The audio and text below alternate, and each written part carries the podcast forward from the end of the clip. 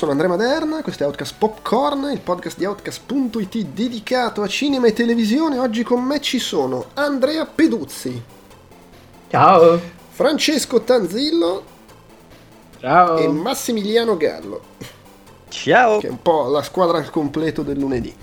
Eh, tra l'altro mi devo fare la barba, mi sto rendendo conto guardandomi. sono, cose, sono cose importanti, uno se ne rende conto non la mattina davanti allo specchio, ma il pomeriggio davanti a OBS. Allora, eh, oggi parleremo, vediamo un po' dove ci porta il cuore, il tempo e la scaletta, però vorrei cominciare, magari insomma, penso che chiuderemo come al solito chiacchierando un pochino di The Falcon and the Winter Soldier, poi nel mezzo vediamo. Vorrei cominciare però con un film che è uscito la scorsa settimana, se non sbaglio venerdì, in, in PVOD, cioè disponibile per l'acquisto e il noleggio, eh, che è Judas and the Black Messiah, che eh, abbiamo visto io e il Peduzzi, giusto? Esatto, sì. Ok. Uh, film di uh, Shaka King, che uh, regista che fino all'altro ieri eh, fa- faceva film super indipendenti e che qui insomma è, è, passato un po' alle produzioni un po' più grosse e che è uno dei film insomma candidati all'Oscar in varie categorie anche se non mi sembra venga considerato fra, dire, i, fav- fra i favoriti però magari posso sbagliarmi e eh, racconta la storia di Fred Hampton che era il capo, il chairman della sezione dell'Illinois dei, dei, delle Black Panther, dei Pantere Nere a fine anni 60 e che, eh, spoiler, però insomma sono fatti storici di 60 anni fa, eh, sostanzialmente rimase nel suo ruolo giusto per tre anni perché poi venne fatto fuori dal governo americano in un trionfo di, eh, come dire, giustizia, verità e, e, e, Apple Pie. E American Way. E American Way, bravo. American Way. E, e, il film si concentra eh, proprio su quel periodo lì, eh, inizia che lui è già il capo della sezione de, del, dell'Illinois e eh, racconta del, dell'attività di, um, com'è che si chiama, eh, William O'Neill che è questo, questo, questo mezzatacca, ladro di auto che viene eh, beccato e costretto da, da un agente dell'FBI a fare l'infiltrato nei Black Panther, a fornire informazioni e poi alla fine diventerà strumentale anche per l'omicidio di eh, Fred Hampton. Fred Hampton, che tra l'altro si era visto anche in, eh, nel processo di Chicago 7, perché era il, quello che stava nel, nel, pubblico del processo e che dava consigli al, uh, alla persona che invece veniva, era sotto processo, all'uomo di colore sempre, dei, uh, come si dice, delle, delle, Black Panther che era processato insieme mm-hmm. ai, ai, Chicago 7, di cui adesso mi sfugge il nome, aiutatemi, uh, Bobby Seal, eh, Bobby Seal che tra l'altro sì. viene anche menzionato in Judas and the Black Messiah che è già stato ucciso quando si svolge Judas and the Black Messiah. Allora, eh, non so, Andrea, dico cosa, cosa, me ne... Secondo me io sono un pochino più positivo di te, che comunque mi sei sembrato positivo. Dico cosa ne penso e poi tu ti vai, vai. Allora, eh, io... Da un certo punto di vista è il classico film che racconta un episodio storico, con i classici limiti di queste cose, cioè soprattutto la sindrome Wikipedia. Abbiamo tot cose da raccontare, le dobbiamo dire tutte, diventa quasi più importante fare la, la spunta a tutti gli eventi che vanno mostrati che raccontare una storia che abbia insomma un, un suo impeto, un su- perché devi seguire gli eventi reali che alla fine non necessariamente si prestano bene per, per un film eh, e quindi è un po' forzato. C'è un pochino questa sindrome qua, però secondo me si sente molto meno che in altri film probabilmente grazie al fatto che racconta un episodio, cioè un periodo di tempo molto breve. Alla fine non è che ci racconta tutta la vita del, del messia di, di, Fred Hampton, che è interpretato tra l'altro da Daniel Kaluuya, ma solo questo breve tratto, oltretutto visto gli, attraverso gli occhi di William O'Neill, che è l'informatore per l'FBI, eh, e quindi questo secondo me tutto sommato aiuta il film, che poi alla fin fine è strutturato un po' come un thriller poliziesco con l'informatore, una roba alla, alla Donny Brasco, non lo so. Eh, e non so, eh, io l'ho trovato tutto sommato abbastanza di personalità, cioè scelte stilistiche ze- banali, nel senso è girato come ti aspetti che sia girato un film ambientato in quel contesto, eh, come scelte di luci, colori, fotografie, però secondo me è fatto bene, eh, molto, molto gradevole, ha un bel ritmo, le scene in cui vuole metterti addosso tensione funzionano, funzionano anche le parti in cui vuole raccontarti un pochino di più il personaggio di, di, uh, di, Hampton, soprattutto attraverso il rapporto con la sua compagna, che secondo me è molto ben tratteggiato.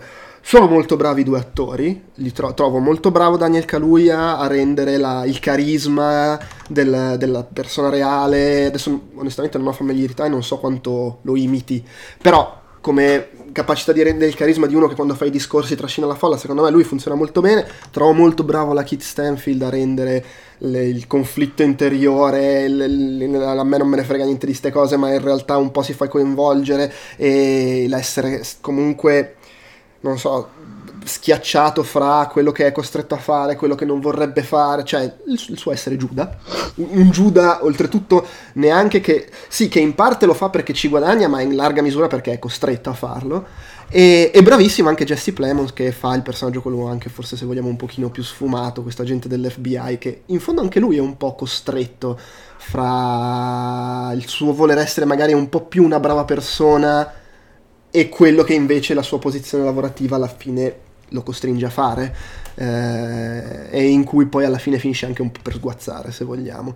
E non so secondo me funziona e sì vabbè non è un capolavoro però l'ho trovato molto gradevole molto, molto coinvolgente. Comunque racconta cose interessanti con cui non avevo grandissima familiarità ammetto e, e, soprattutto, vabbè, molto, molto, molto bravi gli attori. Cioè, non mi ha lasciato. Spesso questi film qua mi lasciano la sensazione: ok, sono bravissimi gli attori, il film però è veramente una roba moscia, mediocre. Questo, secondo me, comunque ha qualcosa da dire anche a livello di messa in scena, di, di ritmo, di, di, di, capacità di raccontarsi, non facendo il drammone, ma facendo magari una cosa un po' più thriller, un po' più film di genere.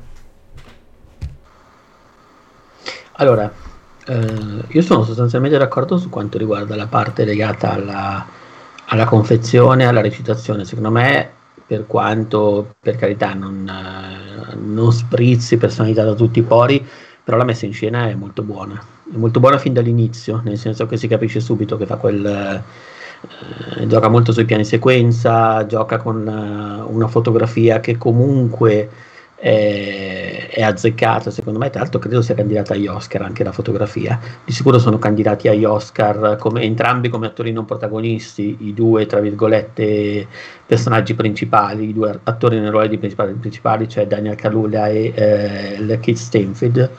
E anche se in realtà, volendo fare proprio la punta al cazzo, quello che secondo me è un po' in maniera più convenzionale, il protagonista è è l'informatore Billy O'Neill, perché comunque, ed è questa secondo me è una cosa che secondo me il, ehm, il regista Shaka King riesce a fare abbastanza bene, riesce a costruire bene le distanze tra due personaggi e il pubblico, proprio anche attraverso una, una serie di artifici di messa in scena, per cui noi entriamo nella storia di, di questo chapter delle Pantere Nere dell'Illinois attraverso l'informatore, attraverso Billy O'Neill, che comunque, come dici tu, non è... Eh, anche rispetto a un film come Donny Brasco o a um, The Departed, dove in generale abbiamo degli informatori che possono essere um, esposti, diciamo così, a quelli che sono i vizi, a quelle che sono le i cedimenti di questo tipo di lavoro, perché spesso sono persone che da un lato possono funzionare bene perché in qualche modo sono legate all'ambiente dove andranno ad infiltrarsi, anche solo magari eh, per questioni di, di appartenenza, di, penso a Donny Brasco ad esempio, di nuovo a, a The però dall'altra spesso sono proprio dei professionisti, dei poliziotti che scelgono di farlo, quindi la situazione è un po' più sfumata. Qui in realtà il fatto che Billy O'Neill entri, voglio dire, lui inizia come un, viene pizzicato, è un ladro d'auto che viene di fatto ricattato dall'FBI, da Jeff Lemons, che di nuovo è forse il personaggio tra quelli che sono tra le forze dell'ordine più sfumato, perché gli altri sono veramente dipinti come, dei, come i porci, diciamo, con cui vengono apostrofati del film, mentre lui effettivamente, ripeto, è costretto Beh, a fare delle cose in questo secondo me però è interessante perché eh, col fatto che ci mettono J. Edgar Hoover con Marty Sheen tutto sì. truccato e imbacuccato ed è chiaramente lui il super cattivo della situazione, cioè che poi non discuto, lui faceva queste cose, cioè se guardi i documentari anche con Martin Luther King ne ha fatte di cotte di crude, ma eh, però il, lui comunque è lì per fare il super villain e questo aiuta forse anche un po', credo sia una scelta voluta perché inquadri lui come il cattivissimo per sottolineare a maggior ragione il fatto che poi il personaggio di Jesse Plemons e quello di Lakeith Stanfield sono più sfumati, più combattuti, non sono necessariamente cattivi, sono anche molto figli del contesto. Sì, sì, sì, assolutamente, però poi alla fine di fatto eh, agiscono in quel modo lì, anche se poi cercano effettivamente di... Eh, ma penso anche, non so come si chiama il protagonista, l'altro personaggio, quello di Robert Lostridge, se non sbaglio, che fa il braccio destro, il, l'intermediario mm-hmm, tra, sì, sì. Tra Uber, così anche lui è abbastanza carogna. Sì. Mentre invece... Sì, c'è anche che probabilmente, siccome stiamo comunque parlando degli anni 60, alla fine gioca anche un po' il fatto che sì, è carogna, ma in fondo è anche tra virgolette normale che all'epoca, specie poi chi fa sì, quel lavoro, vede in quella maniera uno le persone di colore, due questi che sono inquadrati come facinorosi. Ma certo, vabbè, odiavano sicuramente gli hippie non di colore, figurati le pantere nere che diciamo avevano proprio la sovrapposizione di stigma, per cui ci mancherebbe. Dal loro punto di vista era la cosa, era la cosa peggiore.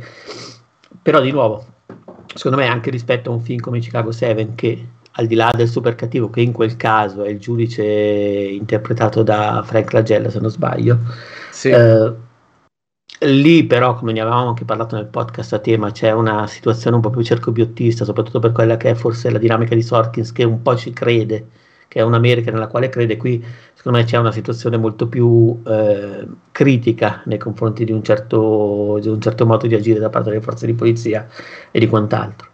E dicevo, secondo me appunto rispetto ad altri film di infiltrazione, diciamo così, qui la situazione è un po' più...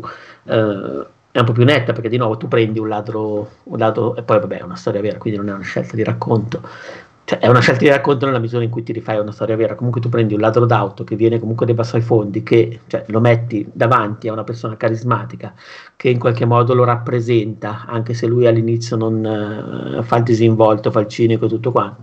Cioè, è ovvio che alla fine poi per un po' ci casca. E...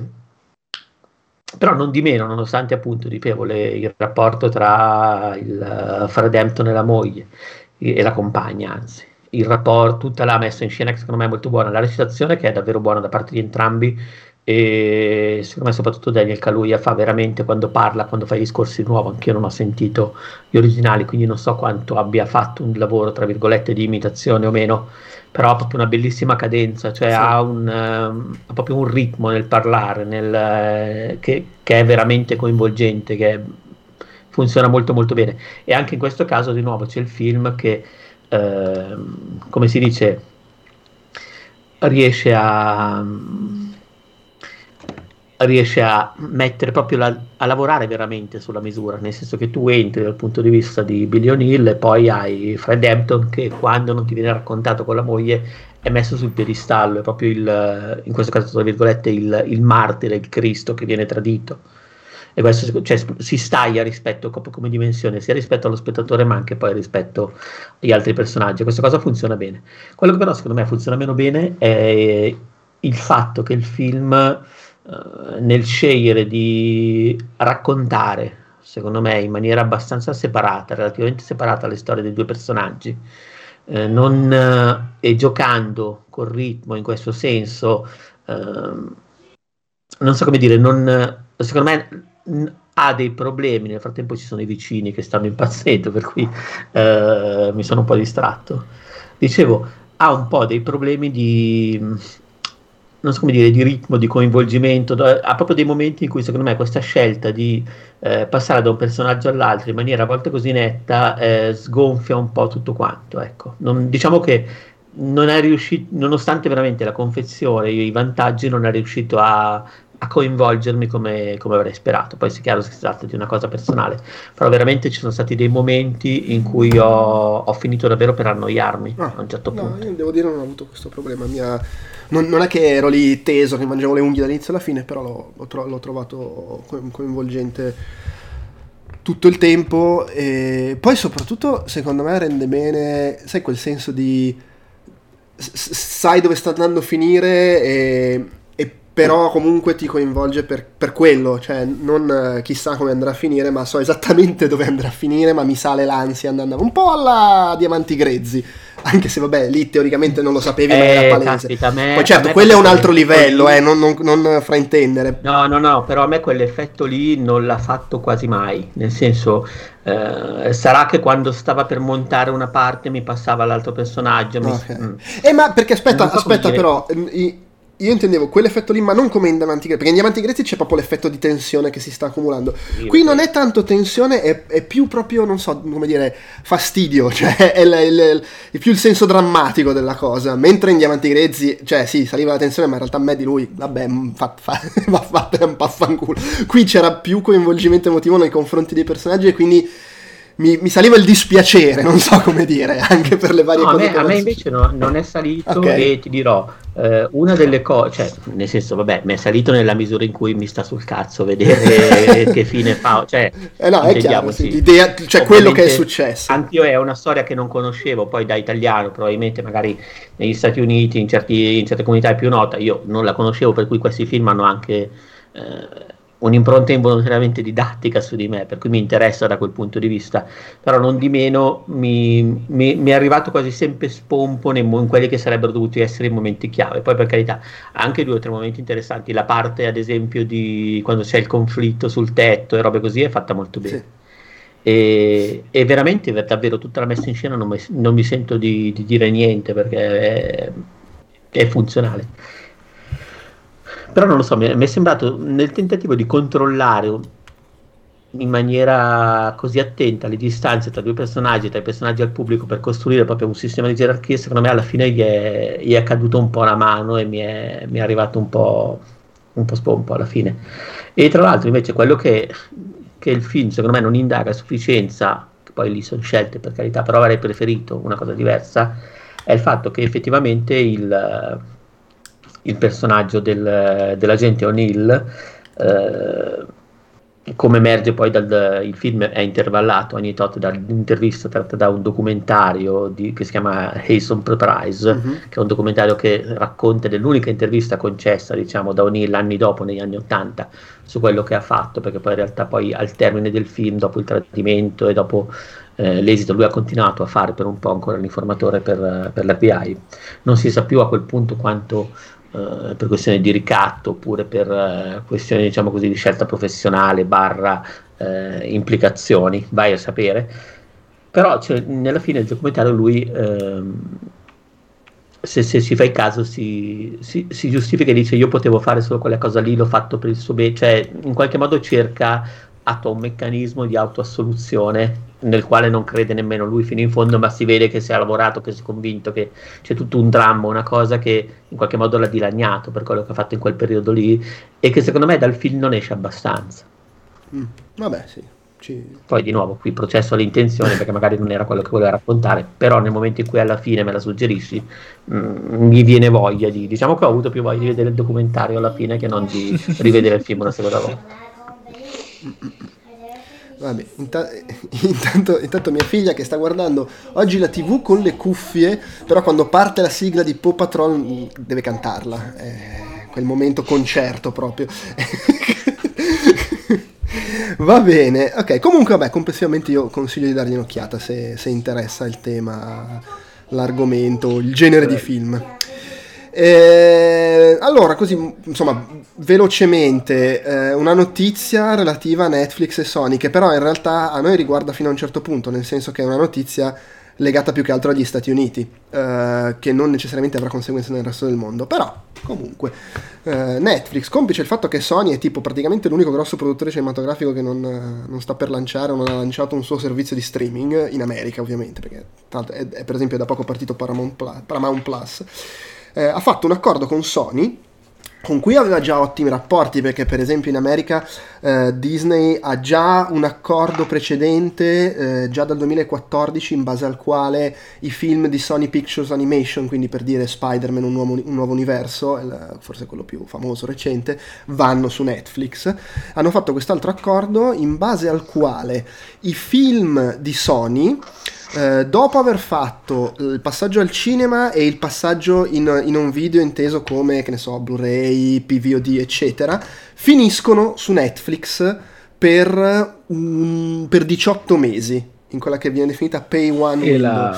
il che vuol dire che per esempio tantissimo. Eh, cioè vuol dire che per esempio eh, Spider-Man uh, No Way Home o Venom 2 eh, escono al cinema, poi escono in un video e poi vanno su Netflix per 18 mesi e quindi su Disney Plus ci arrivano eh, due anni anche abbondanti probabilmente dopo l'uscita al cinema. In America questo. Che insomma eh, non, è, non, non, non, è mica male come cosa, è abbastanza buffa se vogliamo. Vabbè, Sony giustamente non è, non è non è parte di Disney, fa anche un po' quello che vuole. E tra l'altro poi l'accordo è anche un po' più ricco perché Netflix investirà in, eh, in alcune produzioni cinematografiche Sony, eh, ovviamente con particolare attenzione a quelle che vengono pensate direttamente per andare in streaming e che a quel punto poi passano direttamente da Netflix. Quindi comunque hanno fatto un accordo, cioè in un periodo in cui eh, Netflix sta lavorando tantissimo sulle sue produzioni per combattere un po' tutti gli altri servizi di streaming, hanno comunque fatto un accordo per assicurarsi un catalogo mica da buttare tutto sommato. Eh, eh, vabbè. Eh... Allora, io ho notato che praticamente mi sembra che addirittura Spider-Man noi non ce l'abbiamo sul Disney Plus italiano, ma potrei dire una cazzata, però mi sembra che è completamente assente sotto Completamente assente. Ho appena guardato. Ok, qua in, in. Francia c'è eh, il primo, Spider-Man Homecoming, non ancora il secondo, ma credo sia una cosa figlia delle solite regole francesi che devi aspettare tre anni prima che arrivi sul, sul servizio a pagamento, tre anni dall'uscita al cinema. Ah, madonna, sono incredibili quelli. Eh, però eh, Homecoming c'è. Uh, sul, sul, Disney Plus francese, però beh, lì dipende anche da come sono stati negoziati i diritti. Eh. No, invece qua completamente sente. Intanto ci stanno tutti gli Spider-Man vecchi di Raimi già su Netflix. Anche, c'è però c'è, non c'è neanche il nuovo universo?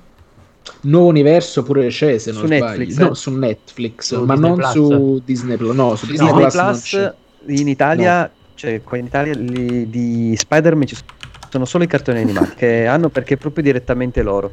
Invece su, uh, su Netflix ci sono quelli di Raimi, Amazing Spider-Man 2, l'uno Missing in Action. Che non so, tra l'uno e l'altro non so scegliere onestamente, non so veramente io ti, mi tiro in meglio, io, io, io, io scelgo per il look di Emma Stone eh, vabbè, quelle calze eh, che arrivano l'unica cosa. Cioè, no, comunque, raga, raga, scusate, mi sono, mi sono, confuso. In realtà è uguale qua. Su, sta, su, sta, tu, tutti i film su Netflix ci sono i, i, tre di Raimi, i due di Mark Webb e Homecoming. E, e, su Disney Plus in Francia ci sono solo i cartoni animati. E Far From Home al momento puppa. Così come anche un nuovo universo. Ah, no. Cioè, assurdo praticamente. E, e su, e... Net, su Netflix, ma tra l'altro c'era fino a un po' di tempo fa uh, su Netflix, no, boh, vabbè, ma sì, deve essere un casino. Vabbè, ma del resto allora, Sony, Sony, Sony se ha questi rapporti con Netflix... Se, se, Netflix se la gioca bene può diventare il servizio di streaming di Sony. O di Spider-Man direttamente. Spider-Man. Di Spider-Man. Sì, eh, beh, ma del resto il discorso è sempre quello, cioè eh, i rapporti che Sony ha in America non necessariamente corrispondono uno a uno nel resto del mondo, ma tendono ad avere delle, delle tra virgolette conseguenze, tant'è che per esempio in America tutte le serie CW finiscono su Netflix con canale preferenziale, ma nel giro di due mesi invece che aspettare, che ne so, un anno, eh, e molte serie CW sono su Netflix anche in Europa, per esempio Crazy Ex-Girlfriend è arrivata in Europa su Netflix. E esatto. Per cui alcune cose si riflettono anche sul suolo europeo, altre no, è chiaro, poi dipende anche da altri accordi preesistenti. Però diciamo che è un accordo che comunque è molto significativo negli Stati Uniti, ma probabilmente avrà delle, delle conseguenze anche dalle nostre parti eh, per consolidare, eh, che comunque vabbè, insomma è una roba... Che è esatto esattamente tipo la roba inversa che ha detto la Warner uh, dopo, dopo l'uscita di Godzilla contro Kong. Ha detto bene, sì, il 2021 via così belle le piattaforme di stream, e noi il 2022 cinema, i sì. bei tempi di una volta che ritornano, eh, vabbè, praticamente. Eh sì. Sì, che poi io mi, immagino, immagino, poi vai a sapere, però immagino che chi, finita quella finestra di, me, di 18 mesi, probabilmente gli Spider-Man perlomeno finiranno su Disney Plus, però chissà eh, sarebbe razionale pensarlo, a meno che qualche rinnovo strano, eh, che comunque quelli là eh, sì, sono, sono inevitabili. Mm. Però comunque, oh, sono contento. Il mio sogno è sempre quello un giorno di vedere da qualche parte tutti i film di Bond, però... però eh, beh, quelle, quelle per rivederli ulteriormente di nuovo, che io sono un affisionato veramente, cioè, sconvolgente quando li ripassero TV8, tipo negli ultimi due anni, li ho visti a nastro tutti quanti, boh, ma perché ho problemi io più che altro. Quello, quello, quello, tra l'altro lo sapevamo.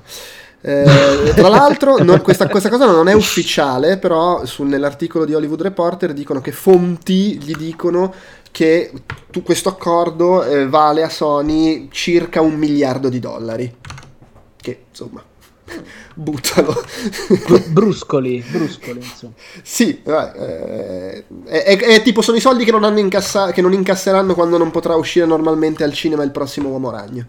Eh, a Natale quando è che lo, lo anche se attenzione io continuo a pensare che quando usci cioè che per come si stanno muovendo le cose per come stanno slittando loro al cinema con Spider-Man nuovo ci arrivano cioè ci arriva proprio con la gente che c'entra tranquilla nelle sale ah come tranquilla stanno... non lo so però cioè, già adesso comunque stanno aumentando cioè Godzilla contro Kong sta facendo dei, dei bei soldi. bene pare. E... Molto, molto. E tra l'altro vale sempre il fatto che probabilmente a questo punto eh, è più vera la, cioè almeno dai risultati che sta avendo Godzilla contro Kong e, che com- e comunque dalla crescita che c'è stata nei film usciti negli ultimi mesi nelle sale mi sembra abbastanza netto poi vai a sapere però mi sembra abbastanza netto che la risposta della gente non sia eh, si può tornare al cinema ma non ci vado perché mi cago sotto, ma si può tornare al cinema vaffanculo ci vado. sono, sì, sono eh, molto contento. Sono dai, molto negli contento. Stati Uniti poi il piano vaccinale sta andando, cioè insomma siamo in una situazione, se Dio vuole, di, di riavvicinamento. Sì, sì. Beh, poi sta facendo anche un sacco di soldi in Cina dove comunque stanno messi meglio eh, su, sì, diversi, diversi punti di vista. Per cui insomma la situazione sta, sta migliorando. Vabbè, diciamo che siamo stati catastro- la catastrofe è stata scongiurata, quindi le sale torneranno, quindi ne usciremo migliori, no, riusciremo come prima, speriamo onestamente. No, ne usciremo peggio. Più.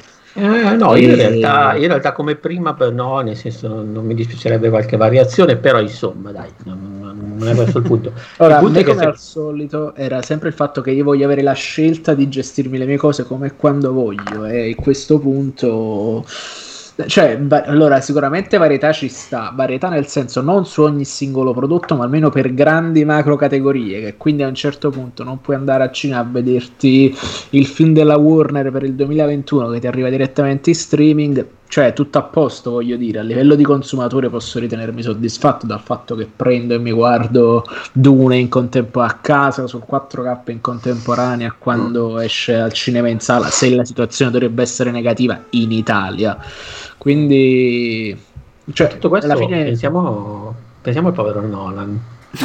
Ah, è, l'unica vera vittima di questa cosa. Sì, sì. Beh, com- tra l'altro, su- cioè, Warner ha detto 2021, la doppia uscita 2022 si esce al cinema, però in realtà su Dune non è chiarissima la situazione. Ci sono voci insistenti che alla fine potrebbe già Dune rientrare nella nella Warner versione 2022, vabbè, facciamolo uscire al cinema e poi più avanti su HBO Max. Immagino dipenda da come sarà la situazione ora di fine anno.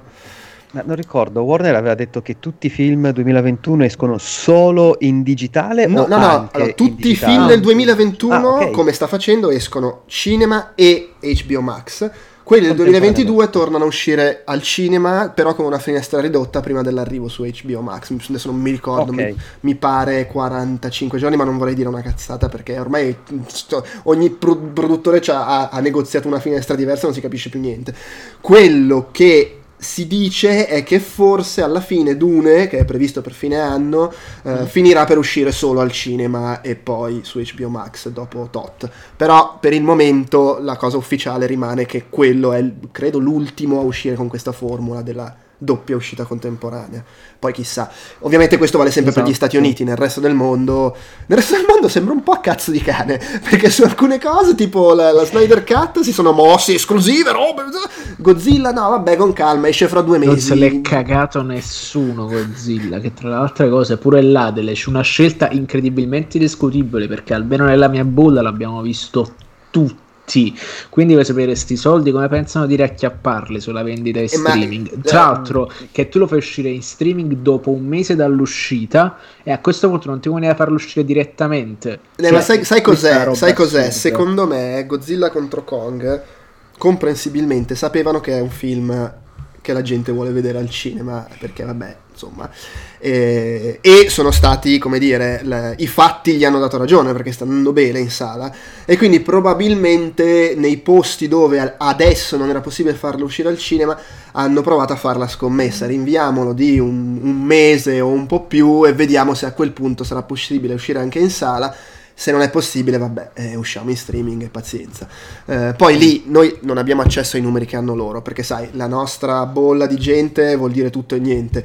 Magari loro sanno che comunque la quantità di gente che se lo sta guardando eh, piratato adesso in lingua originale in realtà non gli tocca poi così tanto quelle che saranno le vendite di quando esce la versione Chiaro. doppiata. Cioè noi questo non lo sappiamo e non è che siccome tutti quelli che conosco io, che comunque quante persone sono, l'hanno visto scaricato o, o Vabbè, no, facendosi il mese. Per, boll- per bolla diciamo si intende tutta la macro. No, no, è chiaro, sì. vabbè, però rimane macrosfera dell'Inter. Rimane comunque una cosa sempre aneddotica, io non conosco certo. i loro certo. numeri e vabbè, poi loro possono anche aver fatto un errore sulla base dei loro numeri. Que- queste sono tutte considerazioni da, come dire, allenatore da salotto.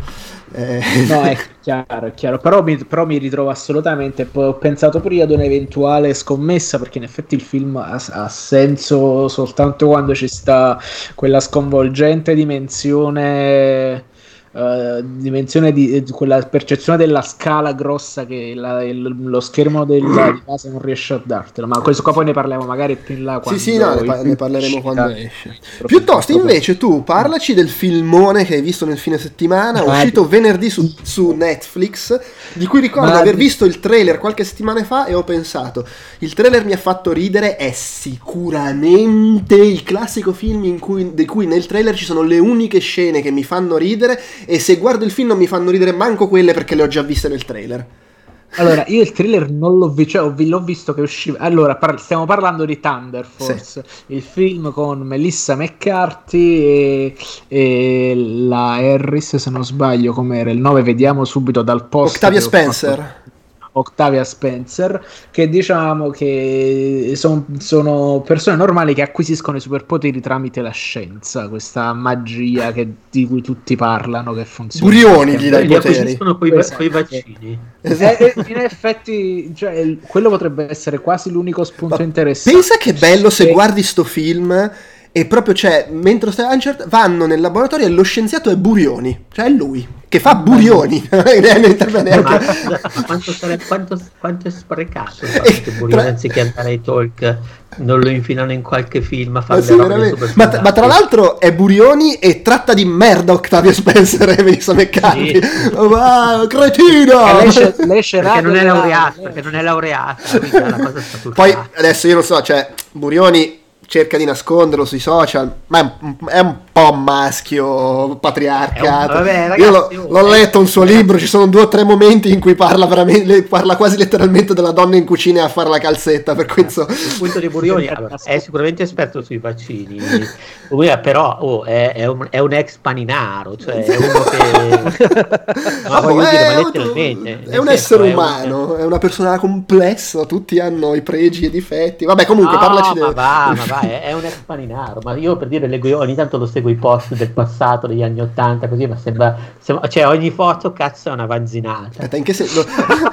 ho avuto un momento, sì, poi ho capito, però lo seguo nei post degli anni 80, non ho capito, sei andato a cercare i suoi post su Facebook no, degli anni 80. Ogni tanto posta robe vecchie del passato così ed è un, okay. non so come dire, proprio l'universitario paninaro, non ah, ha fatto la bocconi perché gli interessava di più la medicina, è andato negli Stati Uniti, ma ci sono proprio veramente ogni tanto, po- a parte vabbè, considerazioni tanto su Twitter in cui insulta gli influencer, cioè è comunque un po' un boomer, dai, parliamoci chiaro.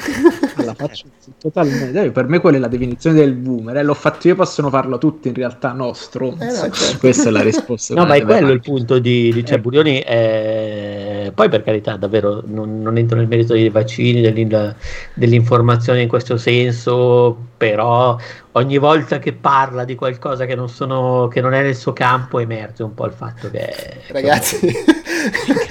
Abbiamo deviato leggermente. esatto, parliamo di Thunder forse invece delle valutazioni di Peduzzi su Burioni, persona, essere umano. Come? Perché ragazzi? Io ho esagerato. No, no, però chi se ne frega. Cioè... Ah, ok, ok. No, vabbè, oh ragazzi, il film di Burioni secondo me è una figata. Eh, Penso, ecco, eh no, sai cosa? Tipo... Lo scienziato poteva essere, oppure si vede nel trailer c'è Jason Bateman con le, con le chele, poteva, era Burioni con le chele. Vabbè, dici com'è Buri- eh, Thunder Force, Francesco. Natalia San Raffaele.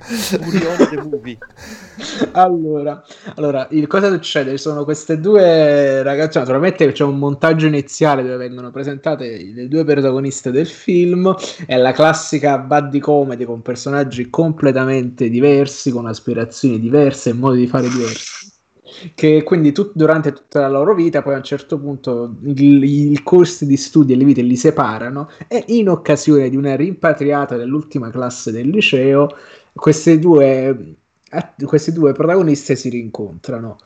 E mentre si rincontrano per una puttanata a caso acquisiscono i superpoteri. Nel senso che cioè, il, il, world building è tutto quanto legato al fatto che lì ci sono i, super, i, i, persone con superpoteri, però sono soltanto cattivi. E già questa è una cosa incredibilmente discutibile come cosa. Però, mh, vabbè.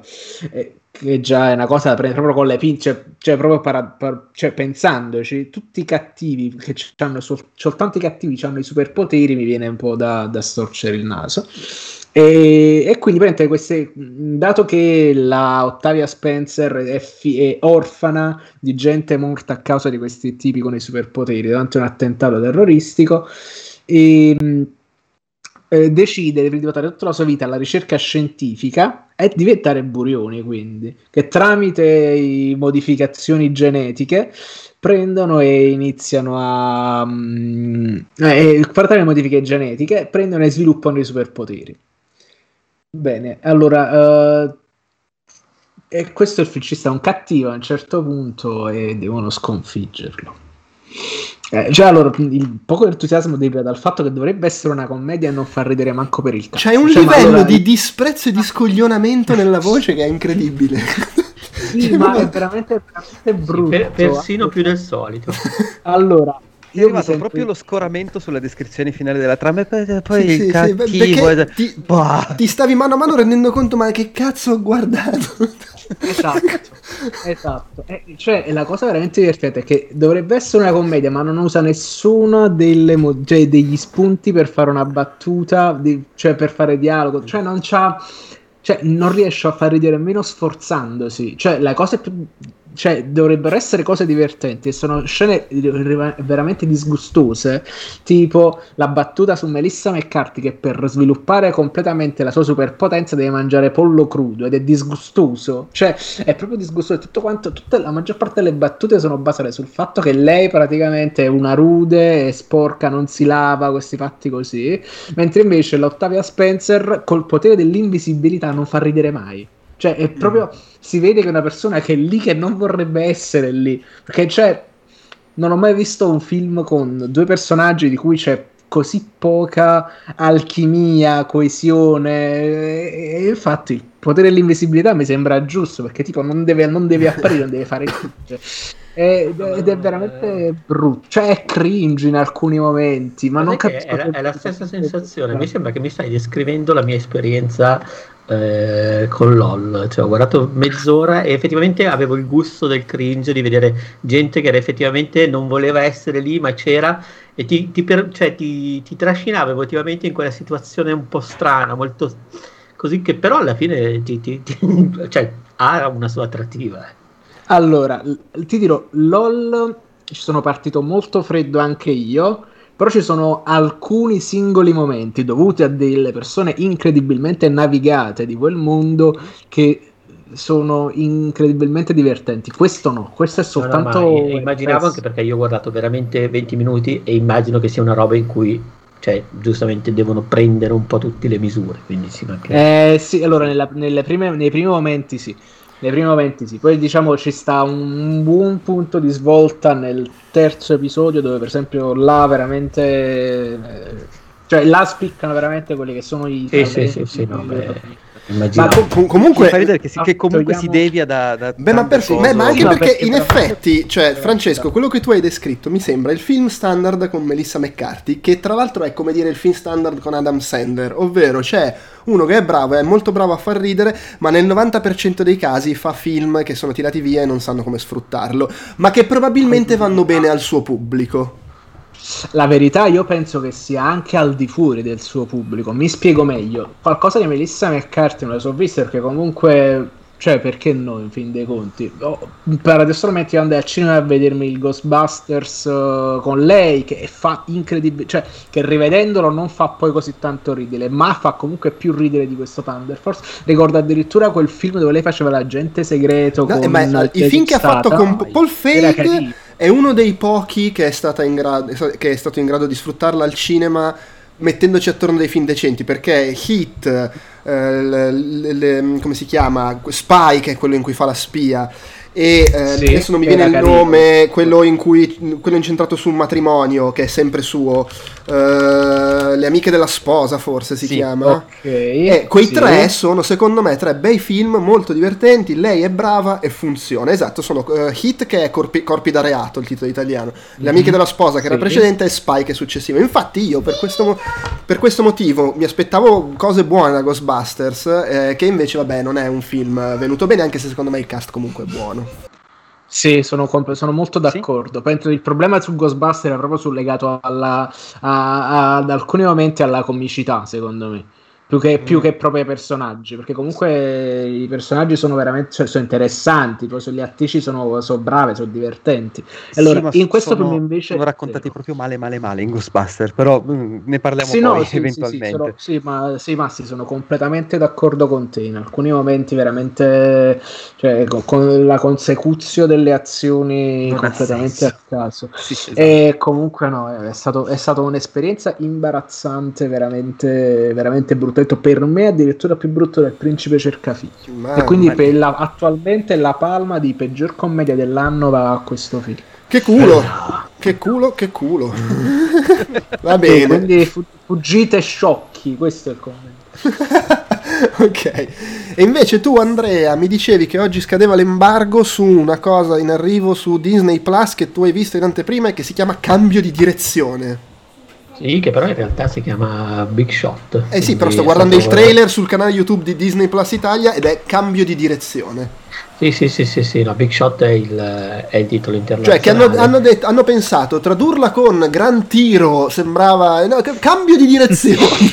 Oppure lasciarlo con il titolo originale, perché voglio dire andava benissimo. Eh, secondo me hanno, hanno, fatto scorrere l'elenco de, di... De, proprio, hanno preso il, l'Excel con le traduzioni di NBA 2K hanno selezionato i, le cose che puoi fare premendo i tasti, fatto scorrere a caso, ma cambio di direzione, tiro no, non mi piace, ma se mettessimo schiacciata, no, no, sono donne, non sanno schiacciare, fai cambio di direzione, sono brave a palleggiare.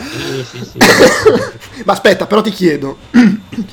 Ha senso? Cioè, la storia racconta di una squadra che cambia Beh, nel corso. Let- allora, letteralmente, nel film, la storia inizia con eh, questo allenatore della Lega del College eh, del basket degli Stati Uniti che a causa del brutto carattere viene, viene dato un'altra chance perché all'inizio del primo episodio si capisce che ne ha combinata qualcuna di troppo diciamo a livello proprio lancia le sedie ai giocatori è, è veramente un po' troppo sanguigno. Per cui viene mandato in una scuola superiore, in allenare una squadra in una scuola superiore privata, un po' fighetta, e femminile tra l'altro, quindi forse il cambio di direzione può essere sia che c'è un cambio di direzione nella gestione dell'allenamento di questa scuola o un cambio di direzione nella vita del personaggio. Comunque, eh, in ogni caso sì, ha senso perché è una frase talmente generica che la puoi, potresti utilizzarla come titolo per qualsiasi serie volendo. sì, in eh, effetti cioè, voglio, qualsiasi racconto ha un cambio di direzione a un certo punto. Ah, esatto, oppure non lo so, ma anche semplicemente per Fast and Furious cambio di direzione, nel senso che proprio stertono. è una cosa così, quindi secondo me hanno andato proprio su, cioè questo è il, eh, il generico titolo. Beh, comunque è una serie creata da David Kelly, che vabbè è un, uh, è un, super veterano, ha fatto veramente di ogni tanto con risultati altalenanti secondo me, però qualche modo era tra i creatori di Ellie McBeal, Billy Slice, Avvocati Los Angeles, sto leggendo adesso sta facendo Golaia, adesso sta facendo Big Shot che è veramente, cioè Big Sky oltre a Big Shot tra l'altro, chissà come l'hanno tradotto, forse no mi sa perché quello l'hanno stato Big Sky, che invece non mi è piaciuto per niente, ho visto anche di quello qualche episodio, lo trovate sempre su Disney Plus. E anche questa serie tra l'altro è su Disney Plus, non so se è già stato detto. Vabbè, appunto, sì, è questa. Sì, ma poi lui, è uno che quindi- sforna proprio a randa, cioè fa Sì, 18 sì, cose sì. contemporaneamente. Ma infatti poi le, le cura, assieme a lui c'è Dean Lorey che tra l'altro sto guardando anche lì come è messo, sì anche lui è... Beh ha fatto il resto del development, Harley segue la serie Harley Quinn, Sì, quella sì. animata. Ma la cosa È fantastica è che lui fa soprattutto queste, cioè, drammi, la cosa sportiva, la, la commedia, e poi però al cinema ha scritto Lake Placid, cioè il film col coccodrillo gigante che se magna la gente. che tra l'altro è bello. Eh, sì, sì. Però in realtà eh, poi la serie è stata scritta, è stata scritta, gli epi- singoli episodi in realtà sono stati scritti da altri, per cui magari ha semplicemente supervisionato, vai a sapere. No, no, Resta il fatto che comunque l'idea è sua e secondo me è, è un'idea buona, è una serie che ho detto, boh, ma vai a sapere, in realtà mi è mi è piaciuta, l'ho trovata interessante. Eh, perché? Perché ha... Allora, racconta prima di tutto parte da questo cambio di direzione, perdonatemi, cioè del fatto che c'è questo allenatore che è in, eh, interpretato da John eh, Stamos e, e interpreta il coach eh, Marvin Korn, il coach, coach che appunto per via del brutto carattere gli viene data una seconda possibilità, in questa, si trasferisce in California in questa scuola femminile. Ovviamente lui è anche lui un pochino burrione, nel senso che voglio dire, lui è abituato a trattare con, eh, con giocatori del college maschi, per cui a essere rude, a comportarsi in un certo modo, dare per scontato di potersi relazionare con un certo tipo di ambiente, poi dato per scontato forse per- solo per lui, visto che in effetti la serie inizia col che l'hanno mandato fuori, che era troppo anche per lui. Però sta di fatto che lui si ritrova in questa scuola, è un'opportunità professionale, ha bisogno di lavorare, ci va. E, ed è, come dire, è la versione leggera per ragazzi, la versione Disney di Friday Night Lights, però attenzione in positivo, non, non nel senso che non è, eh, per carità, è, è un cambio di direzione anche in questo senso, nel senso che è meno drammatico, è un po' più commedia, però in ogni caso ha veramente quell'apparato lì, nel senso che è, secondo me è un buon racconto sportivo, più che mescola commedia-dramma con eh, dramma adolescenziale, perché ti dà il punto di vista dell'allenatore che ha i suoi cazzi, che cerca di inserirsi in questo ambiente nuovo e tutto quanto, ma è anche un appassionato di basket, un super esperto, è comunque molto molto accreditato, vive per il basket e alla fine ci tiene, cioè una volta che lì dice, beh però il mio lavoro lo faccio bene, comunque non, non lo prende sotto gamba e diventa un po' una sorta di controversa figura paterna, così come era probabilmente l'allenatore di Friday Night Lights eh, verso i suoi giocatori, qui nel caso verso le giocatrici, inizia a conoscere alle- all'inizio, c'è un po' una figura, Holly, che è la sua assistente coach, che è interpretata da Jessalyn eh, Gilsig, non so come l'ho pronunciato, spero decentemente. Comunque è un'attrice che faceva Nip and Tuck, molto molto, faceva anche Heroes, insomma ha fatto un sacco di roba in televisione soprattutto che fa un po' da viatico, che gli dice no guarda che però qui stai un po' esagerando perché questo c'è questo problema, questo un po', cioè fa un po' da mediatrice dal fatto che lui è ruvido e un po' abituato a non avere a che fare diciamo così con il mondo del basket femminile, lei invece lo, lo introduce, però è, è fatta bene, è fatta bene perché è scritta bene, nel senso i personaggi per quanto siano un po' archetipici di questo tipo di racconti sportivi sono, sono frizzanti, briosi, ha dei bei scambi, funzionano, lui è molto bravo a fare l'allenatore, secondo me se la cava proprio benissimo. E, e poi soprattutto è un'altra di quelle serie che ehm, riesce, pur partendo dal- da, un perno, diciamo così, che è quello dell'allenatore, a dare una dimensione corale a tutto il racconto. Per cui tutti già nel giro del, sono uscite, eh, ho visto solamente tre episodi, tre puntate anzi di questa serie che tra l'altro eh, verrà distribuita se non sbaglio dal 16, quindi da, sì, dal prossimo 16 aprile. Quindi, cioè che sono usciti, credo escono venerdì. Esatto, poi arriverà credo con la cadenza di un episodio settimanale. E tra l'altro è una serie originale, senso che viene, la distribuzione non è Star ma Disney Plus, quindi viene distribuita proprio eh, così in tutto il mondo. Per cui sto proprio guardando che la, la cadenza è la stessa, proprio sì, inedita. Sì. È, è, prodotta e... da ABC, che poi credo che siano quelli con cui è il contratto David Kelly, però si sì, passa su, su Disney. Sì, comunque che, che ABC, poi ABC è sempre Disney. È comprato Disney. Disney, esatto.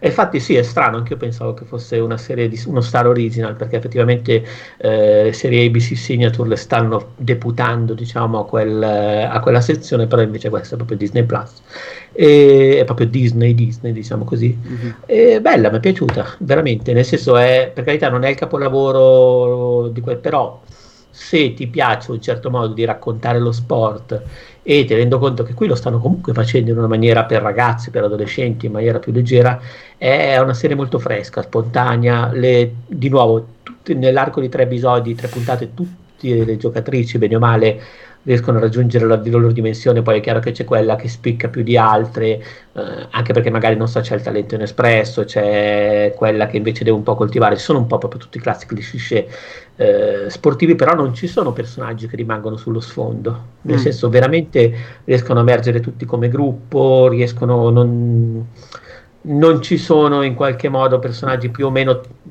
troppo simpatici piuttosto che antipatici rispetto a... cioè è, è, funziona bene, ecco, ti stanno, è una di quelle serie in cui comunque in un modo o nell'altro bene o male ti vanno a genio tutti perché funzionano bene anche quelli che sono un po' stronzi. E poi ha davvero questa, questa, dimensione corale poi per dire eh, col fatto che loro sono una squadra che tra l'altro era come si dice è svantaggiata, parte svantaggiata all'inizio, sia una scuola ricca, il, diciamo, il, il, padre di una di queste ragazze è il classico fissato col basket ed è ricchissimo ed è quello che eh, di fatto fa le maggiori donazioni alla scuola di quello che ha voluto l'allenatore nuovo, è quello che dice io mi sono regalato te hm. praticamente per il mio compleanno quando arriva a mettere in chiaro le cose per vedere che comanda tra l'altro è divertente perché è, in, è, è interpretato da, quel, da quell'attore adesso vado a cercarlo, però non so se lo trovo, sì, eh, Michael Trucco che era quello che in Battlestar Galactica faceva lo sportivo che era diventato ribelle sul pianeta, è rimasto ah, sul, okay.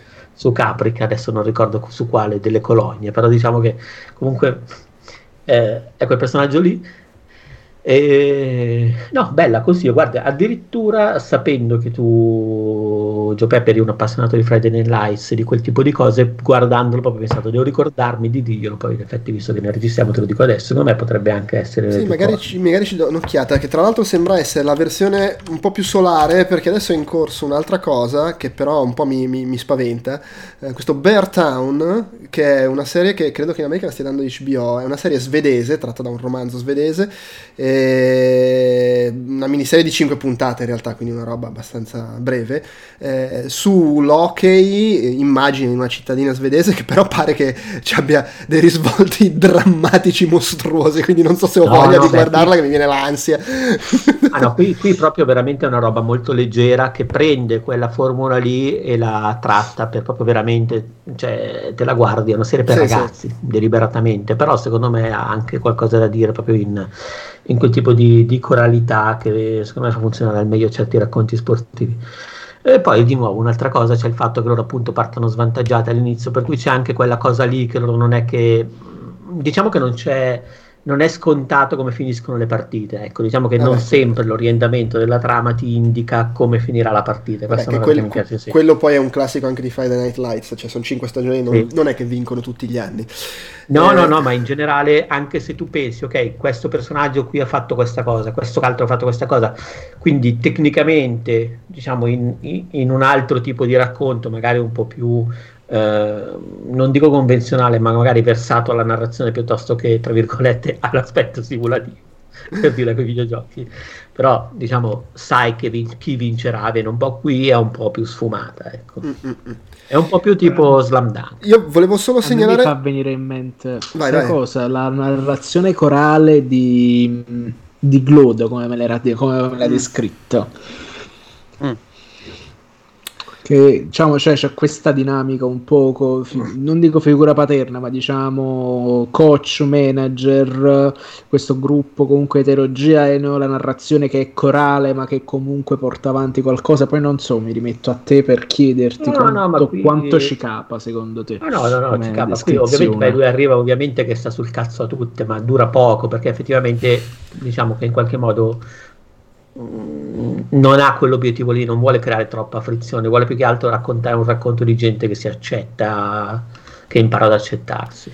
Comunque io segnalo, solita... per farsi un'idea su come funzionano le cose di questi tempi, che la serie hanno iniziato a girarla a novembre del 2019. Eh sì. A marzo del 2020 hanno ovviamente interrotto perché è esplosa la pandemia hanno ripreso a girare a novembre 2020, ma poi un giorno hanno dovuto fare un test perché suppongo qualcuno stava male sul set e quindi per quel giorno non hanno fatto riprese, ma poi il test era negativo, sono andati avanti, ma poi a dicembre c'è stato un test positivo e quindi hanno interrotto, hanno ripreso a gennaio e poi hanno interrotto di nuovo perché c'è stato un test positivo, cioè questa è la situazione in cui si girano le robe da un anno a questa parte. eh, eh che spiega poi tutti i ritardi. E... Sì, tra l'altro ovviamente come sempre è sempre strano vedere una serie inedita, strano, mm, poi di nuovo ne abbiamo già parlato mille volte, scelte, tutto, però vedere gente che va al bar, che si beve i frullati, che se la spassa, che si allena assieme senza problemi, che giocano a basket al di fuori della bolla di Disney World. Sì, sì, ma hai sempre... trovato anche un po' di invidia, diciamo. Ah, eh, allora, devo dire che, beh sì, sono in California, ma nella California raccontata bella, quindi non, uh, non i casermoni. Non... Sì, c'è, c'è un fatto, sì, non... ne abbiamo già parlato, allora, le, effettivamente fino adesso eh, si sono viste cose in cui semplicemente il Covid non esiste, cose in cui il Covid esiste ma perché comunque se ne parla nella storia. Non si sono ancora viste cose che non parlano del Covid ma è, c'è il Covid e quindi la gente mette la mascherina eccetera. Allora, eh, visto... Però la cosa interessante è che è una, una, è una, scelta chiaramente, secondo me, cioè il punto è che non vogliono fare, la gente ha abbastanza i coglioni pieni del Covid senza ritrovarselo fra le palle quando vuole guardare una serie su gente che gioca a pallacanestro. Eh, però in no, effetti non è veramente così solare, cioè... Sì, non è diverso da come funziona, cioè nel senso, qualsiasi cosa guardiamo in realtà non è ambientata nel mondo reale. Perché voglio dire, se tu guardi, che ne so, eh, allora, se, se, tu guardi, ehm, adesso non, non so fare un esempio. Se tu guardi il film quello con Ben Affleck che fa l'allenatore di pallacanestro, quello dell'anno scorso, come Tornare a vincere, sì. Quel film non è ambientato nel nostro mondo, perché in, nel mondo di quel film non ci sono i film con Ben Affleck. Non è che se, lui va, se, se, quel, se quell'allenatore va al cinema e va a guardare Batman contro Superman, probabilmente Batman lo fa Matt Damon. È esattamente il paradosso di Last Action Hero, quando Schwarzenegger Bravissimo. entra praticamente nella videoteca e ci sta Rambo che fa come... Eh, no, Rambo che fa come... No, no, è Terminator, Terminator Stallone. Fa... Esatto, esatto. Fatto da Stallone. Terminator fatto da Stallone. Dice, ma come è un grande, dice pure. Sì, Lo sì, dicono sì. anche in, in, Santa, in Santa Maradona c'è tutto un discorso sul fatto che gli attori in quel mondo non sanno che c'è quel film con loro stessi, sarebbe un casino. Tranne, e... tranne attenzione, in, uh, cioè in, uh, come si dice, in quel film, oddio, quello di Soderbergh in cui fa fare Giulia Roberts, la, la socia di Giulia Roberts. Ocean 12. Ocean 12. 12. Ocean però 12. gli altri in realtà non sono i socia di George Clooney, io. Eh no, e quelli fanno, eh sì, ma si somiglia, ma non lo so. Così. e, e se cosa mi viene in mente, Gio, per riguardo, penso che ormai col fatto che comunque i vaccini in America sono andati a, sono andati a bomba, in, in, in Gran Bretagna stanno riaprendo i pub, penso penso che fortunatamente siamo scongiurati quella cappa, tra virgolette, di normalità, narra- normalizzazione narrativa della tematica Covid, a meno che a un certo punto non ci sbombarderanno le palle con tutti quei progetti fatti durante la quarantena, le sceneggiature costruite e tenute nel cassetto che verranno eh, tirate oppure, fuori. Oppure faranno i film, sulla, oppure faranno i film sul Covid come film sull'11 settembre. Quello sicuramente. Se, secondo me quello che può succedere è che lo usano in contesti in cui può essere tra virgolette divertente usarlo, nel senso io mi, magari non lo fanno, però io mi immagino la terza stagione di Succession con eh, i riccoli che oh, ma a me che cazzo me ne frega, il covid è una roba da pezzenti, noi stiamo nello yacht, vaffanculo. come, come, come si chiama, come il tizio, eh, come Jess Eisenberg alla fine di... Esatto. Sì, esatto. Ecco, tra l'altro io eh, una, una, delle serie, poche serie in cui in realtà ho notato la cosa è sempre l'altra serie di David Kelly, che non è Big Shot ma Beast Sky, dove effettivamente c'è un personaggio, ovviamente nessuno mette la mascherina, cioè lì è una roba ibrida, cioè vabbè, a parte che sono comunque in un'America dove sono tutti, cioè sono, sembrano tutti gli elettori di Trump, quindi probabilmente lì c'è anche la, il sottotitolo, non la metto perché non ci credo. E, però a un certo punto cioè, si dice si ritrovano in un bar, in un bar abbandonato a parlare due personaggi dicono ah, ma questo bar eh, ma ci possiamo entrare così? Sì, sì era di un mio amico poi ha dovuto chiudere per la pandemia eh, adesso lo uso io così per eh, io lo tengo ogni tanto pulito e tutto quanto e c'è quella cosa lì mm, ne viene parlato in questi termini lo citano e basta. Ma secondo me fa, fa strano perché al, al, contrario di tutti gli eventi storici che magari possono capitare come diceva prima Jopep questo tocca a tutti quanti. Laddove gli, gli, gli, eventi storici, il primo che mi viene da pensare è l'11 settembre. L'abbiamo visto tutti da lontano, a parte quelli che erano proprio lì sotto. E invece sta faccenda della mascherina, vedendola tutti i giorni, potrebbe far strano. Non lo so, a me non fa strano vedere film contemporanei con la gente senza la mascherina perché film non, non, mi ha mai sai, no, sai, no, sai cosa? È, non è che è strano, che... però non posso fare a meno di pensarci. è che è un, è un fatto cioè, nel momento più... in cui io non posso bere, brindare mm. eh, cioè vedere un gruppo di ragazze che se la chiacchierano in un bar e pensano oh ma ragazzi ma secondo me com'è il nuovo allenatore? Eh, e si mangia siamo già al terzo gelato. Dico minchia vaffanculo il vostro gelato. Eh, ma allora, secondo me in, Como, in, qua Torino è pieno di gente così. In questo ha, ha ragione Mass- Massimiliano perché eh, tut, come dicevo prima, tutti i film non sono ambientati nel nostro mondo. Eh, perché appunto perché Ben Affleck non è nei, nei, film al cinema ma è il personaggio del film ma anche perché c'è sempre la cosa irrealistica no? che dici vabbè però è un film alla fine questo è lo stesso discorso cioè non è che è ambientato nel nostro mondo quindi può pure non esserci il covid solo che mentre eh, alla fine il covid è eh, l'equivalente di quando guardi, non lo so, il Top Gun, sei un appassionato di aeronautica e ti manda male vedere tutte le robe irrealistiche che, che ci sono, ma manda male a te che, che, le conosci, il 90% della gente lo guarda, non se ne rende neanche conto, o comunque magari se ne rende conto ma non gliene frega nulla. Il Covid è una roba che sappiamo tutti. E quindi tutti ci accorgiamo che c'è questa cosa strana che non, che non succede nel film. Poi te ne puoi fregare, può darti fastidio. No, ma, ma, ma, veramente poi c'è la O come la criminalità che... organizzata al sud, per capirci. esatto, bravo, bravo, bravo ottimo paragone. O come quando però, un film... Però, and... per dire, rispetto, rispetto, al fatto però dell'attore, cioè del fatto, sì, no, dell'attore che diegeticamente non è presente nel film con la sua cinematografia, così come i film sugli zombie, non, dove non ci sono i film sugli zombie, per dire un altro paradosso. Però secondo me esiste sempre soprattutto in film che hanno un taglio realistico, che comunque diciamo così vogliono eh, raccontare l'attualità, non so, penso a eh, come si dice il film con, eh, con la Kirby abbiamo, di cui abbiamo parlato qualche mese fa. Eh, sì, Pieces of a Woman. Uh, Piece of a Woman. Esatto, beh, quello è un film eh, drammatico, realistico e tutto quanto ambientato nel presente, per cui lì voglio dire dipende da film e film è chiaro sì, che film ma, ma vedi quello che dico io è che tu in Pieces of a Woman se c'è una scena con un bambino che gioca a un videogioco e si sente pippi oppure sta giocando a The Last of Us e sono in due che giocano in multiplayer i, noi quattro ci accorgiamo che è una cazzata la maggior parte della gente no, no. l'assenza okay, delle mascherine però... è una cosa che invece stona chiunque guardi il film eh ma eh, sì. il, punto però è che è talmente eh, non so come dire è una cosa così diffusa ma al di là della sua specificità eh, non è l'argomento, cioè non è l'eccezione, non è il, come si può dire, mm, non, è, non, è, non, lo mette sullo stesso piano del personaggio, diciamo, che non ha interpretato altri film, no, no, dell'attore. È, che, sono d'accordo, è, ma... È, più, è, più, un tratto, non so, è come le nuvole nel cielo o, o vedere gli uccelli che volano in un'altra direzione. Sì, cioè, però è quello, cioè è la cosa che non è realistica, perché nel, è ambientata nel mondo attuale, ma dovrebbe esserci questa cosa e non c'è è che, è che, però è molto più pervasiva e sotto gli occhi di tutti rispetto a, eh, che ne so, non puoi andare al Cairo con solo un pieno di quel jet in Wonder Woman.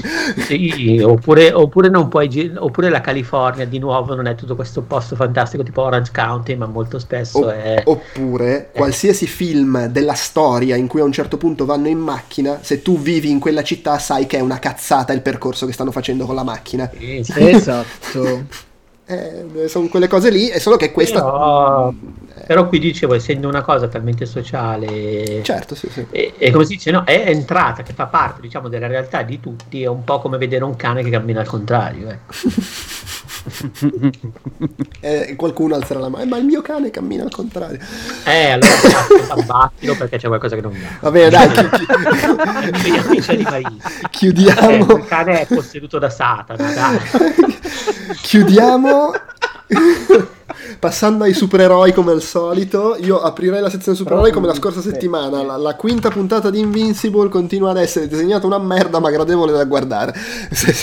allora, onestamente, io l'ho trovata addirittura, penso, soprattutto a quella battaglia finale, animata anche di merda. Comunque, cioè, Beh, sì, ma sai, secondo cioè, me, però, nelle scene d'azione, pur cioè, tipo, se metti il fermo immagine dici, eh, mamma mia, l'ha fatto mia figlia. Eh, per, però, secondo me è funzionale. Quando parlano sembra veramente... Sembra di guardare le, le, serie animate anni 80 della Marvel, quelle con i fumetti a cui muovevano la bocca per farli parlare.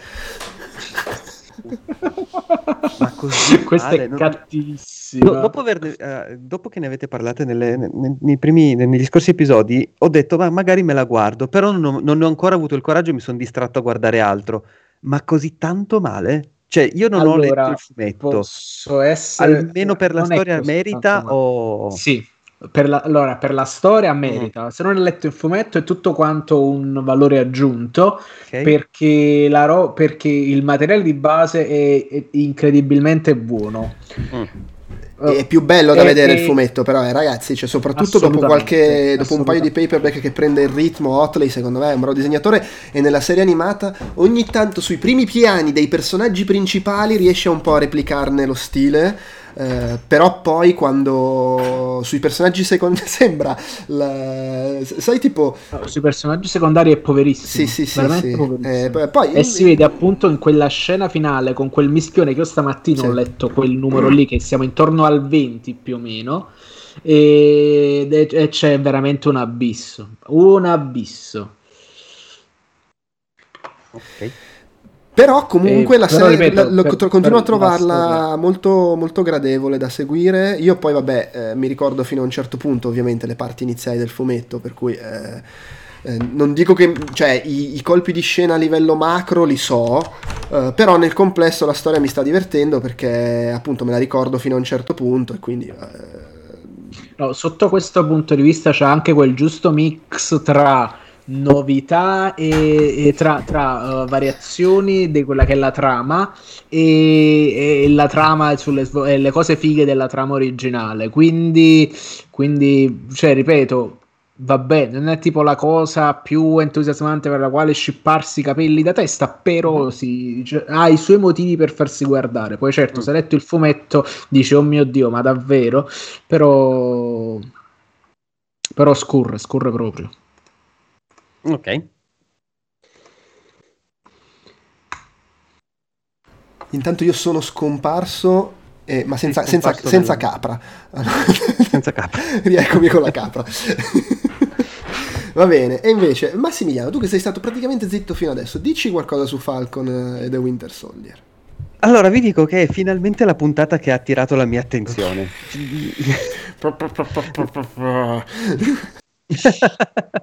no, vabbè, nel senso che le altre le guardavo, sì, erano carine, però non, non mi stavano dicendo granché.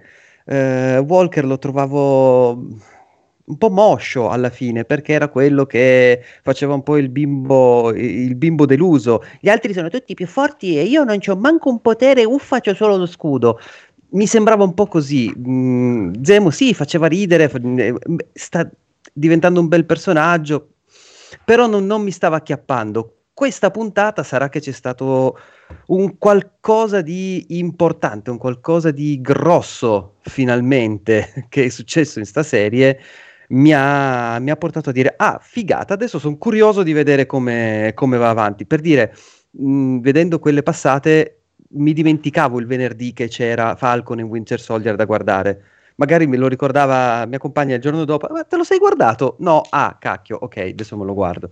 E invece con si questa... lamentava, ah cacchio, mono, ce lo dobbiamo sucare ancora. Infatti lei dice, te lo sei guardato? Cioè, c'è, no, no, c'è no, la speranza. Eh, sì, un po', no, vabbè, perché c'ha... ne parliamo poi. Uh, diciamo che c'ha i blackout pomeridiani. A un certo punto si, si, piazza sul divano durante il weekend e sviene lì per ore, per cui a posto così. e, e, e, niente, per cui adesso sono curioso, non vedo l'ora che sia venerdì per capire come si andrà avanti. Anche perché uh, US Agent so qualcosa alla lontanissima, però comunque adesso voglio vedere come gli tolgono lo scudo, se effettivamente lo ridanno a, a Mimì e Cocò, eh, quello con le ali e quello col braccio. Eh, Beh, lì adesso sarà interessante vedere se fanno, se fanno come in um, The Boys, cioè se il governo americano prova, prova, a rigirarsi a livello di comunicazione e marketing il fatto che questo qua l'hanno visto tutti che massacrava la gente, o se invece eh, verrà punito per quello che ha fatto.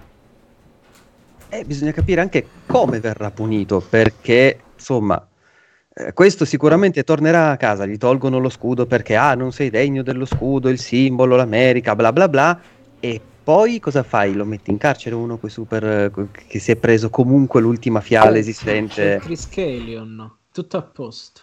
Ma non eh... è ancora iniettata la fiala? Sì, sì, che se l'è sparata. Beh, se l'è sparata. Combatte ad armi pari con i super soldati in sta puntata. Eh, ho capito, ma anche qui, anche qui, voglio dire...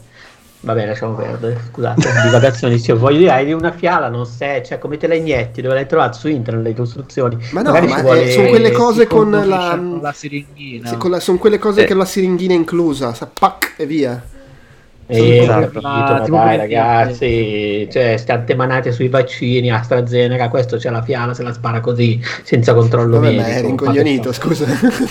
è rincoglionito, è rincoglionito. Voglio dire, adesso stiamo seri. Ah, in, in, in, in sta puntata non fa faccio. una cosa giusta. No, esatto. È l'ultima, è l'ultima fiala rimasta del coso dei superpoteri perfezionata magari sento il Pentagono, tanto voglio dire, io comunque lavoro per loro, cosa facciamo? Vogliamo essere come Cap veramente? Me la vogliamo provare? Così? Oppure me la sparo io a cazzo di cane con il rischio che sbaglio la somministrazione e la mando in pacca?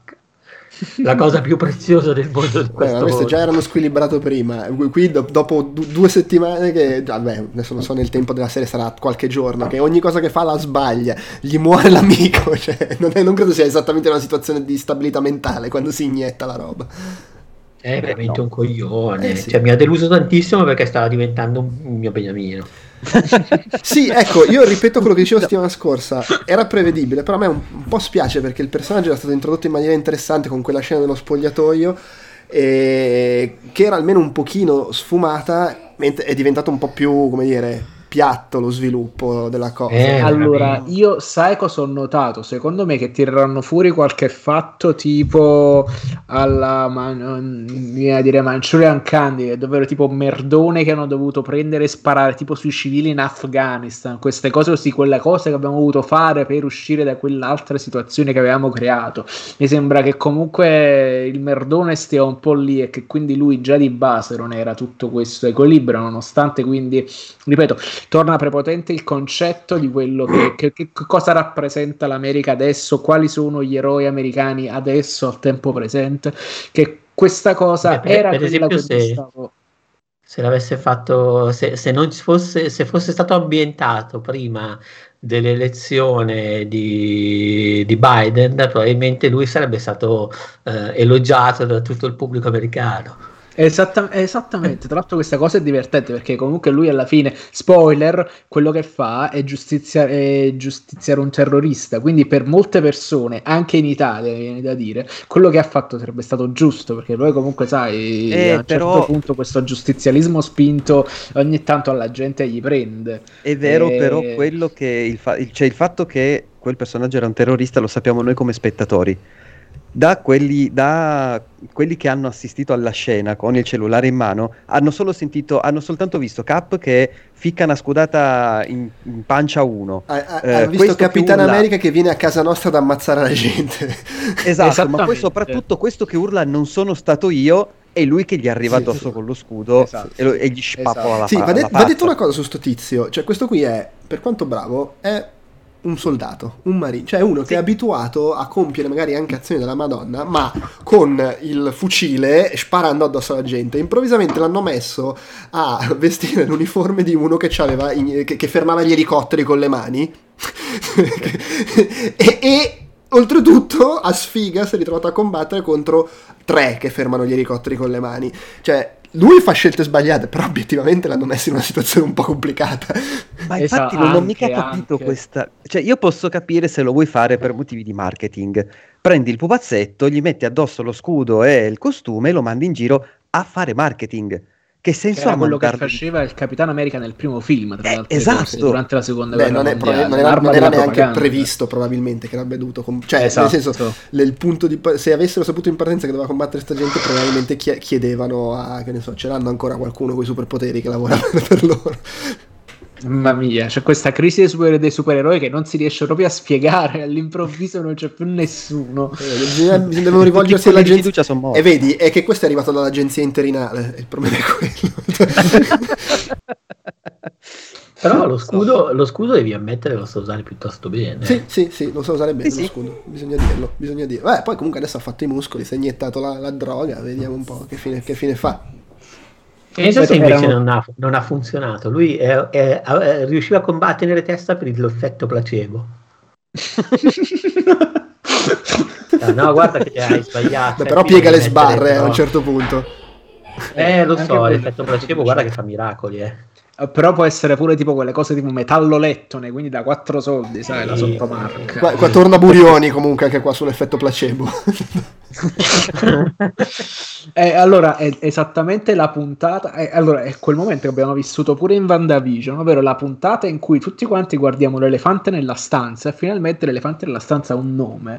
E, e mi sento anche di dire finalmente che ci stiamo girando forse anche troppo intorno, mentre invece qui ci sta, a parte i soliti i dialoghi li ho trovati incredibilmente didascalici, però ho trovato tutti i tipi di combattimenti abbastanza fighi, questo sì, sì. comunque forse un po' montati, vabbè, montati come sono montate le serie televisive. Con dei, soldi da, con dei soldi per le coreografie che sono i soldi per le coreografie che usa la Marvel quindi ok però, però, non male. Falcon sempre un po' la porchetta nel brodo perché tipo sta la scena in cui scorreggia sul, sul cattivo, voglio dire. E qua è tutta quanta la, la, la, famosa scuola comica della Marvel che torna fuori, della Disney anche. Però bello. Poi, cioè, in fin dei conti è una puntata tutta quanta ambientata nel palazzo di, del, del, del Conte Zemo, tra le altre cose e del Barone Zemo, pardon, l'ho, de- l'ho declassato. E, e, poi vabbè, ci stanno sempre da ricordare quanto il... Cioè, quanto dobbiamo ai combattimenti sulle scale ad Atomica Bionda, tipo. Sì, sì, sì. Ma comunque, sì. comunque il, il, la cosa dei dialoghi, vabbè, c'è un po' questa cosa. Mi fa piacere che parlate di sti temi bravi, però insomma, non parlatene troppo, che non ci avete un cazzo da dire. Esattamente. Però vabbè, non sì, ce la fanno sì. proprio. Tra l'altro, su meta spoiler, ma è fuori da un po'. Eh, ci, ci, segnalano in chat un giocattolo di cui non parlo perché magari chi ci ascolta non lo vuole sapere. Però un giocattolo. Stiamo tutti andando a aprire spoiler lì. sul finale della serie. Ma che ripeto, ah, sono usciti da un po' questi giocattoli, ma è il eh, finale scontato dall'inizio. Cioè, non capiamoci. Sì, la serie finisce così. Lo no, ma perché io non so niente, me lo, me lo linkate da questa È nella chat. È nella chat di Twitch. Eh, ma la chat. Eh, perché lui non ce l'ha. È, è, è come tutti danno che scontato che finisca la serie, che tra l'altro è un, un'ottima situazione del tipo, vabbè, poi fanno un film così e che puoi guardare anche senza aver visto la serie, perché si poteva arrivare a questo punto no, io, io per spero, come la finisce no, io, spero, io spero che non sia quello che penso. No, ma è esattamente eh, quello che penso. Penso sia tu quello che no, pensi. No, ma stiamo scherzando. eh, no. No, ma veramente, ragazzi, è incredibile. Comunque, io devo dire che Falcon anche stavolta ne esce come la merda. Cioè, allora, devo... Perché? Allora, Questa beh, prima... che t'ha fatto, dai. Allora, prima di tutto, eh... come si può dire? No. Vabbè, comunque. A questo, no, Dio, questa, questa cioè, qui è veramente, no, dai, ora, veramente... l'unico è che prova a non menare le mani. Ma è antipaticissimo. Ma quando a un certo punto si prova a raccomandare. Cioè, dai, ma ragazzi, ma stiamo scherzando? Non lo so, sec- sec- secondo me ne, ne, esce malissimo. Posso fare una telefonata, ti sistemo io, e poi dall'altra parte non gli risponde nessuno, gli danno il prestito dalla banca, le sue solite sboronate. sì, è proprio è, è, non, è, è, non so, un po' il montato che poi quando arriva al dunque non sa fare una, una, una fava. Però, gli, eh, sì, però, sì, lui però è raccomandato. Chissà che cosa, ma in realtà non ha fatto un cazzo, poi vabbè. Io spero so, che la serie finisca che gli danno lo scudo, diventa il nuovo Capitano America, ma comunque non riesce a salvare la barca della sorella. Non riesce a usare lo scudo, pensa, lo usava meglio quell'altro. Ma che poi dello scudo cosa se ne fa? C'ha le ali che usa come scudo. Ma poi questo scudo è rotto il cazzo, voglio dire, è un metallo prezioso, ma non possiamo fonderlo e farci altro, no? Eh. I ricambi del braccio di Bucky. Ma che cazzo ne so, veramente lo scudo sul serio nel 2021? Eh, ma stiamo scherzando, fai una spada almeno. fai un fucile, così John Walker sa cosa farci. Esatto, no, lo scudo, capisco, ne... cioè, capisco il simbolo e tutto, però voglio dire, una volta che adesso l'hai, l'hai infangato col sangue e tutto, magari lo fondiamo, eh, lo scudo, e ci facciamo qualcos'altro, magari possiamo anche realizzare qualche prodotto per la scienza. Un altro scudo tipo. Esatto, quadrato. esatto. Forma di scudo. Vabbè su, su, sul rant contro Falcon. io, no, vai, io mi distacco leggermente. Devo dire che com, quando ho letto su internet tutta l'esaltazione per questa puntata in realtà io l'ho, l'ho trovata meno interessante rispetto anche solo a quella precedente cioè, la, la, butti lì così, ma senza dire niente. Cioè. Sì, nel senso che non mi ha, non, non, non so come dire, non, non, mi ha intrigato, non mi ha. Ho veramente trovato più interessante la puntata precedente. Eh, il punto è sempre quello che praticamente noi sappiamo, cioè fortunatamente sappiamo dove sta andando, quindi non ci, non ci scervelliamo nemmeno poi tanto. Infatti, qua cioè, ne, ne, cazzeggiamo piuttosto che perdere il tempo a contare Beh, le mosche. Qua, qua il, il mistero è chi è il power broker al limite. La cosa che ha mutato lì perché così la gente si scervella e, e vede Mephisto in ogni inquadratura. Sì, che, che... ah, eh, però il punto è questo: è che tipo, comunque rispondo a Scalda che prende lo scudo dei Capitan America nei fumetti e di una lega di, di adamantio e vibranio. Però in questo livello, nell'MCU, l'adamantio non è stato inventato, o almeno non è stato ancora nominato, quindi viene riportato come una lega di vibranio. E, e quindi sì, sì, Power Broker, ma in fin dei conti è davvero così importante perché per come stanno strutturando la cosa, non è, non è quel chiodo fisso tipo uh, mistero, sai, come, come hanno strutturato WandaVision. Quindi sì, ci sta, ma devo ricordarmi che ci sta. Diciamo, non penso che devo vedere la puntata per capire chi è Power Broken. È uno di quei personaggi che stanno molto sullo sfondo, veramente tanto sullo sfondo. Secondo me, quindi come gancio misterioso, secondo me non funziona. Ma posso sbagliarmi. Ma è così misterioso il fatto che non sia la Carter? Cioè, è, è lei è palesemente eh, lei. Eh, cioè, vedi, anche questo è così dato per scontato che seppure esce che è la Carter, nessuno muove un, muove, nessuno muove un ciglio. Appunto. Io in realtà non lo do così per scontato, quindi cioè, se non me l'avessi detto voi non mi sarebbe mai passato per la testa. Vabbè, tanto lo scopriamo la prossima puntata o a quella dopo, perché poi e... finisce la serie. Sì. Che sono rimaste due, sì. Comunque in realtà a me questo episodio mi è piaciuto soprattutto la parte in cui, in cui Zeno con, corrompe i bambini con eh, Zeno, Zeno è fantastico. È bellissimo. È da, Daniel Brühl eh, ha detto, vabbè, eh, qua mi diverto. È bravissimo, è simpaticissimo. Quando tutti combattono lui si beve il suo cognac o whisky o quel diavolo che è. è anche Ma poi scappa nel, nel tuffandosi nella fogna. Sì, sì, sì, le delizie turche, veramente no, la roba delle delizie turche mi ha mandato fuori di testa. Cioè, tutti che si ingegano ci ho pensato adesso, le, lui invece le, ci sa fare. Lui scappa tuffandosi in una delizia turca. Esatto, sì. esatto. Va bene, va bene, va bene. dai. Va Direi bene. che possiamo chiudere qua. Eh, grazie per l'ascolto e la visione e ci ribecchiamo fra una settimana. Ciao. Ciao. Ciao. Ciao.